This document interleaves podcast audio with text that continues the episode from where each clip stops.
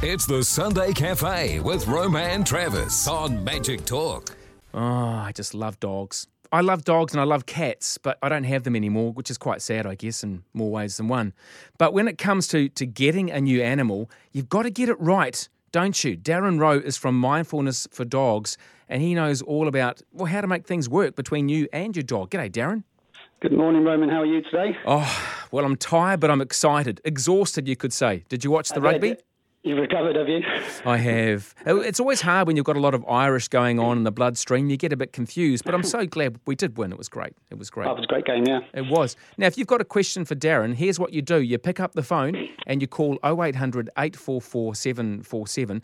Darran is from Mindfulness for Dogs, and it's really important to choose the right dog and, and doing all that stuff and maybe even choosing a name that's going to work. All that stuff's important, isn't it? It is indeed. Um, it's quite it's quite interesting because I was out in the park um, this weekend, uh, sorry, yesterday, and um, there were so many people trying to recall their dogs, and they were shouting their dogs' names. And, and to be honest, I don't think many of the dogs actually knew what the names were. it, was, it, was, quite funny listening to them. Um, so that's probably one of the things. The first thing that I would um, really make sure that you do is is teach your dog the right name, and it's quite important to to pick a name that works because um, some names are better than others. what do you so, mean by that? Give me an example. Um, first of all, first of all, you've got to make sure that it's it's got a hard sound to it. So dogs pick up that hard sound much better than a really soft sound. So mm. I was teaching a, a dog um, this week, this week in fact, and he was called Bax, uh, Badger, and he just didn't get his name, just just wouldn't come back to his name. And all we did, was only a young puppy, so we changed his name during a class to Baxter, and suddenly he started to respond. Just that ah. subtle change to make it slightly harder. And and we, you know, we think our dogs are stupid because they're not coming back to us, but they probably just don't even recognise their name. Right. So yeah. calling calling your your dog something like Jeffrey or David is not a great idea. David's not so bad because it's a little bit of a harder sound, but certainly Jeffrey is quite a soft name. I'm sure there are dogs out there called Jeffrey that recall to their names, but it just means you have to work a little bit harder for them to understand that. The, the other thing is um, make sure I, I, always put myself in the middle of a park, really cr- uh, crowded park, mm. before I and then start to shout their name out loud in my mind because. Um, I, I've got lots of dogs. I've got seven dogs. My wife tends to name them. Papia tends to name the dogs mm. because I'm not allowed any more dogs unless she names them. So I've got dogs like Lala and Pixie. So you can imagine me in the middle of the park shouting out Lala, Pixie. Yeah. so really oh. think about your dog's name before you uh, before you give it to them. Yeah, that's right. Yeah, I mean, yeah, yeah. You, you, actually, that's a very good point. And often it is the single syllable names that make it so much easier than a, a triple syllable you know. It is, yeah. The shorter the name, the better. Mm. Um, if you can get two syllables, it's good because then you can, when you recall the name, you can shout. Um, when you shout out their name, you can do it in two tones. Yeah, that tends to get the dog's attention as well. But the really long names are, you know, really difficult. Um, yeah, really hard. yeah, you're right. And you don't want to be in a park sounding like a prat calling out, Sebastian, Sebastian, yeah. or Crusher, get in here, Crusher. Uh, you know, like a real man's dog. That's right. Yeah, yeah. so you talk about getting the rules right from the start, and, and, you know what? It's not nice to be in control, but you really do need to be controlling your dog, don't you? Yeah. So, so I kind of look at those rules, and I, I would rather use the word boundaries, I think, rather than rules, because rules make you kind of think you have to really reinforce them really hard. But boundaries just make it just a little bit softer. So because boundaries can be pushed occasionally, and they're allowed to be pushed as long as then they're pulled back. Mm. So when you've got a dog, uh, when you're getting a puppy coming into your house, or you're getting a new dog, doesn't matter what age really, those boundaries need to be set from day one, from the second that dog steps into your house. So I always say, get the family together, um, have a, a, little call roll there, and, and, make sure that they sit down, they work out exactly what those rules are, and it has to work for everybody. It has to be consistent for everybody because mm. your dogs, your dogs are like little children. They're going to learn that they can push this person and they can do it to this person, and then suddenly those rules just go out the window, and your dog starts to do all these naughty behaviours, and then you have to call someone like me in. yeah, which is perfect for you, but really you can you can get it right from the start. Some people, you know, you hear them saying, "Oh, it's okay, my dog, I've just got he's got no manners." Well, you feel yeah, like saying, "Why don't you teach them some?" Hey, if you've got questions for Darran, jump on, won't you? Jump on here. It's 0800 844 747. You can text 3920 as well. What are some of the other rules that people don't get right? So one of the things I, I always say is, where is your puppy going to live? Mm. So really define the areas your puppy can be in or your dog can be in and, and, where they can't be. Most dogs um, in New Zealand become they, they come into the house with all good intentions and then they suddenly become outdoor dogs, and everyone says, "Oh no, it's an outdoor dog now," so they're outside barking their heads off, and that's really because they just didn't understand what they could do inside, mm. and that's down to us not setting those boundaries. I love those little um, child gates. I put child gates up all over the place, yeah, so that the dogs can't go where they need to go, and once they've learned they can't go there, then they can come down later. But that's the first thing. Um, the last thing I want to do is wake up in the morning and find that there's a little present for me next to my bed. That's mm, not a good yeah. thing. No. Um, one of the other things, uh, the couches with a puppy. I, I had a conversation with someone this week, and, and they were saying, "Oh, there's one chair the puppy can go on, but the other chairs they're not allowed to." And I just said, "Well, how does the puppy know that?" Mm. You know, it's really hard for a young dog to associate that chair that he can jump on and that chair that he can't. So, so make sure those ground rules are put in place. I would say, as a young dog, no sofas or all the sofas, one of the two. Well, that's a, that's a question I could put to you. know, it's a, a bit more sort of psychological, but why do we think we need to treat dogs like people? Mm, that's an interesting one. I think that's a whole session in its own. But yeah. I think it depends on when you get the why you get your dogs. So some people get their dogs because they don't have children, or they've had children and they're gone, so they're filling that void. So therefore, we treat them like a human being. Mm. Um, I, have talked to my dogs like a human being, but I, I fully understand that they have different motivations and different understandings of the world. But it just depends on whether we, I guess, um, treat them or, or they're, they're they're replacing our children. Because if they replace our children, then then we can get in all sorts of problems, can't we? Because we mm. we allow them to do this and then allow them to do that, and it's we do a nightmare. We yeah. do. We tend to soften our rules as life goes yeah. on. Trevor's on the phone. G'day, Trevor. Good morning, Trevor. How are you? I'm good, Trevor. How are you? I'm not too bad, thanks very much. Uh, good win to the All Blacks.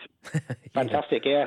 Yeah, yeah. Just, just a, a quick question. We've um, we just lost um, one of our standard poodles, and we've inherited a, we've inherited a little Bichon. Yeah. Um, he's about five years of age, but they have a lot of trouble trying to um, rule the roost of the house, sort of thing. You know, the, the, right. the Bichon's the Bichon's five, and the standard is um, three and a half. Okay. And what kind of behaviours is the Bichon um, doing then? Or are you having problems with a three-year-old well, and the Bichon? What she's doing, yeah, what she's what she's doing there, and she's um, the, the, when she comes into a room and she sees our bigger dog, she growls, and then the bigger dog tries to have a go at her. Um, yeah. we have you know we have her up on the couch, and when the big right. one comes into the room, she'll look at the uh, the standard and give it an awful little deep growl, and then right. there's all strife seems to hit along. Yeah. So, so that, that sounds to me very much like a fear based problem. Um, do you know much about the Bichon, whether it was socialised very much when it was younger? No, well, what it is, it's an RSPCA. We've only had it about three months, yeah. four months. So that makes so we that really makes don't know so much about the history of it. Yeah. Yeah, it makes complete sense. So probably what's been happening there is there's not very much socialisation, so she doesn't understand all those social cues for dogs, and mm. probably never been socialised with those big dogs. So it's all a fear-based thing. The, the, the only way really you can get through that is to is to teach them that they're actually safe together. So lots of toy play. Try not to keep it get it too excited, but maybe toy play, feeding together, so they understand that they're in the same family. It's just bringing that family bond together. Yeah, if that makes they, sense. They try not to treat try not to treat any of the dogs different to each other. Right. Okay. You know, the so treat, treat them at the same time. All those kind of things. So they don't they don't yeah. begin to build a hierarchy. Because you don't really want that. Yeah, I can understand that. Yeah. No, they're yeah. actually pretty good at feeding together. Uh, yeah, well, that's good. Yeah. We're just having this little problem. What seems to happen is when she does grow, we put her straight off the couch and onto the floor. Mm. So we're right. not. We're Does that make a difference? Um, for a little while, then she seems to get the hump. Um, yeah. The wee one thing you can do is if you're on the. Oh, sorry. So the other thing you can do, if you're on the sofa when she starts to growl, just stand up and walk away because it may be a little bit of growling around you, and, and you could inadvertently oh, become okay. a resource for the dog to ah, not realise. Okay. So for us to get up and just walk away. Yeah, and then yeah. she's kind of has to sort it out herself then. And and uh, yeah, poodles are quite big, so she's probably going to say, actually, I, I, don't want to do that. yeah, that's, yeah, that, that's a good point, Darran. Yeah, appreciate that. That's very good. Yeah. Thanks, Trevor. Right. Yeah, that, that's very nice. Yeah, all the best. Hey, here's a text, Darran, for you. It says, My friend has three Shih Tzu dogs and they insist on sleeping at night in her bed. How can she train them to sleep separately during the day they are outside or away from the bedroom? Okay, so so the first thing I love the way that she says they insist. I would be looking at whether that's something that you really want. And, and for some people, that's quite sort of um, comforting, isn't it, to have their dog sleeping there? Mm. Um, if I wanted to break that up, I would certainly go down the lines of crate training, and I would crate train each of those dogs in a separate crate. That's a lot of crates when you've got three of them. Is it three, I think they said? Yeah. So that's yeah. a lot of crates, but I would crate train those dogs individually to be in those crates and then at night time they could sleep in there. What I would do now is I wouldn't just take the dog away from the bedroom straight away because that would be quite a difficult one for the dog to deal with. I would put the crates in the bedroom, let them sleep in the bedroom there, mm. and then slowly move them out if you needed to. Yeah, good advice. That's probably the best way to do it, I would say. 0800 844 747 3920 for a text. Much better to call though, because then you can backwards and forwards and have a good old chat with Darran, and it's free, by the way. You've also said here that giving your dog their own space is important, and that's what you've just alluded to with the crate, right? Yeah. Yeah, and it's a little bit more than the crate as well, especially, well, not even so much the puppy, you just need to get slightly bigger things um, if there's an older dog. But when a dog comes into your house, if the dog's got free reign of the house completely, then it, has got free reign of all those mischievous and naughty things it can do. So for a puppy, when they come into the house, they don't actually know um, how to be naughty until you give them the opportunities to do so. So, so if you give them free reign of the house, they can go and they can chew your furniture, they can go and pee in the corner, they can do all these things. Mm. So we always set up a, what we call a puppy bedroom, and it's basically a, um, a crate, and then we've got a, a pen around that. Exactly the same kind of thing as you would have with a child. When you have a young child, you put them in those little bouncy pens. Yeah. Yeah, good so idea. That way, when you're not able to look after your, your puppy and give that puppy 100% um, attention, you can put him in that area, and then that dog will, uh, that puppy's not going to um, be out there doing all those naughty things because it's going to have all those things that it needs in that little area, the chew toys, um, all their favourite food and all that kind of stuff. That makes a lot of sense. You can yeah. find out more about what's happening with your dog and how to get things right by calling 0800 844 747 right now. It's 19 past 9. From 9, the conversation continues. Mornings on Magic Talk. The, the, the one bone contention I had with unions is that I've always been a pretty good hard worker, you know, and do my job properly. You work alongside a guy who's just useless. He gets the same wages. If the boss couldn't put your wage up because he'll complain to the union, you have to pay the, everyone the same, irrespective of if you work properly or not. And the boss couldn't fire the useless worker either, could he? That was no, uh, no. that was half the problem. To me, that was a downfall of the unions. Hey, Ken, Ken, have you heard of school teachers?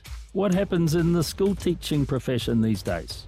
The useless and the really good get paid the same depending on how long they've been there. That's my big beef with the NZEI. There's no ability to pay the best performers uh, what they're really worth. That's why teachers leave the job. That's the start of everything, isn't it? Education. If you get good teachers from day one, things will be a bit different. Join the conversation weekday mornings 9 till 12 on the Magic Talk Network.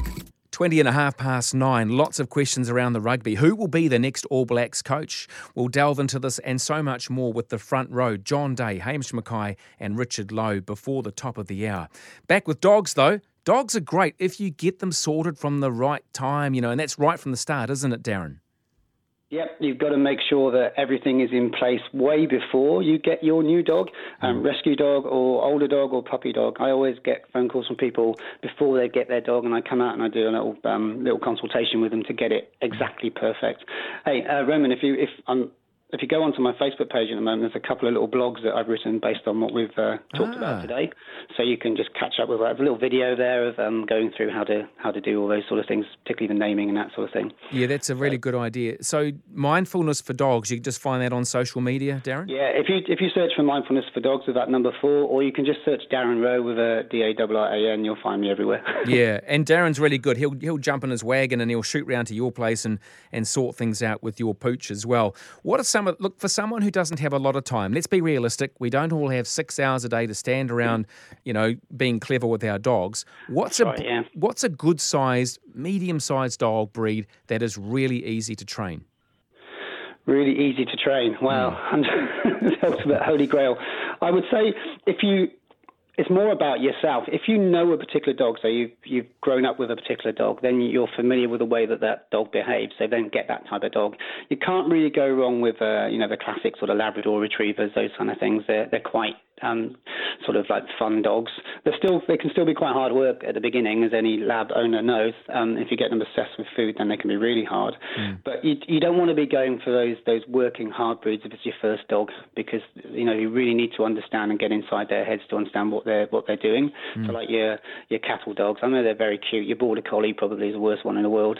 Um, your huskies, all those kind of like really hard working dogs. Yeah. You do need to know a little bit about what you're doing. They're not to say that don't get them, but do your research before you get them. Yeah, look, actually, Definitely. we were sitting around talking last night. I had Izzy the Weimaraner on the couch beside me up at my friend's place watching the rugby, and we made this sort of general observation you don't see corgis around much anymore, do you? No. It's true. I don't think I've trained a corgi since I've been in New Zealand, actually. Yeah, they've got little man yeah. syndrome, haven't they? They're kind of, you know, a bit snappy and yappy and or is that wrong? Oh, they, they don't have to be. I've certainly trained them in uh, in the UK, and they, they weren't snappy, and they were really quite lovely dogs actually. Mm. But um, maybe maybe they're like that now. I don't even know if there's any breeders in New Zealand. I'm sure there must be. and is that because it's just fashion, isn't it? With dogs, fashions come yeah. and go. Yeah, I saw yeah, a beautiful. We're, we're going, Mm. We're kind of going through that fashion with the, the designer dogs at the moment, and with the Labradoodles and things like that. But then saying that, there's a bit of a revival in the Waikato for gun dogs. Um, in my puppy classes, I'm starting to get more of the Weimaraners and the pointers. Mm. Not too many setters yet, but I'm hopefully going to change that one. Um, but uh, yeah, certainly there's more of a revival for the gun dogs now, which is good to see. And, and the British Bulldog, that's coming back in fashion as well. Don't they fall into that class of dogs that you're not supposed to buy with the breathing problems? Yeah, I think I think the, yeah, there's, there's probably some issues there. But the British Bulldog, I think, isn't so bad. It's some of the, the smaller um, dogs that have more of the issues, I think, oh, so much. I feel sorry for them. They can't even, yeah. well, you know, they can't do things that they're supposed to do. Let's leave it at that. But it's very sad yeah. to see them kind of, it is. you know, yeah, yeah. Again, and you, you've got to do your research. When you're buying a dog like that, you've got to make sure you're looking at the pedigree, you're looking at getting um, all the tests done, making sure that the breeders are reputable breeders so that they, they're trying to take that out of the line. And that's what the whole Kennel Club thing is all about, mm. making sure that those things don't come out. It's the backyard breeders that don't really think about that. So okay. you've got to be really careful what you're buying. Time to squeeze in a quick call. Go. Grab Good your phone stuff. now. Dial quickly 0800 844 747 while stocks last. Darran, tell me about um, the need for dogs. Why do we think dogs need to be up on anything? I had a border terrier. Max was only allowed on the floor and he was happy. I think it's that companionship, isn't it? We like to cuddle dogs. Hmm. I think that's probably the thing. That, um, they're, they're very forgiving. They, they don't don't hold anything against us that we think. Um, so so we can give them a good cuddle. We can offload our baggage on them. Talk talk to them about the day, and, and they don't seem to judge us. Mm. I think that's the, the biggest thing. And they're, and they're soft and fluffy at the end of the day, aren't they? Yeah. So it's quite nice. Um, I, I'll always cuddle with dogs on the floor. No, we don't have the dogs on the sofa. Not because we're one of those people that sort of demand for dogs not to be on the sofa. But we've got seven dogs, so if they all jumped on the sofa, we'd be on the floor. wow. Yeah. Look. Hey. Look. We've got time to squeeze in one last call. Vicky. Good morning. Morning, Vicky. Good morning. Um, look, help. help. Okay. I've got a 13 year old toy poodle who um, yep. I was introduced to her what, 10 years ago, and then she became mine three years ago, and she's a barker. She's now, a barker. I've, okay. Yes, I've um, tried a clicker. I've tried rewards, but soon as we're in the car and I leave the car, she barks. But I must add, I have two other toy poodles with her, and she's been with them many times. But she just is a barker. So, so is it only when? Sorry, is it only when you're when you leave her?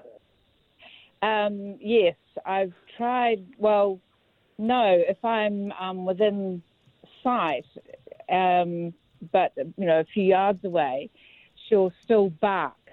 Right but she's not actually with you. So it sounds to me you've got two you've got two kind of issues going on here. You've got the typical thing that you get with um, I'm going to be shot for this, but the typical thing you get with with the poodles is this attention, so attention seeking, and that's what some of the barking is going to be. You should be with me. You're not. You make sure you're with me, um, and that's quite a hard one to to stop because that's probably been um, there since she was a small dog if that makes sense. Yeah.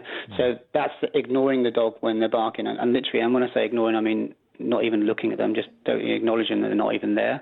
And then the second they stop barking, then give them something, a treat, a toy, whatever. But it's got to be maybe two or three seconds after they stop so that they don't associate the barking with the treat or the toy. Okay, so that's the attention-seeking thing, and I, I imagine she probably sort of tugs at you as well, pulls at you. Sounds like she does, Darran. We've actually Yeah. got to move on, but Darran, it's Oh, no always worries, you know what? It's always a real treat talking to you about dogs because even if you don't own one, the potential is there for people to want one, and you always have such good advice. How do people get in touch with you? Um, so you can get in contact with uh, with me on the website. So it's Mindfulness for Dogs. And Vicky, please drop me an email, and I can carry on with that conversation with you on email. Um, or you can find me on Facebook.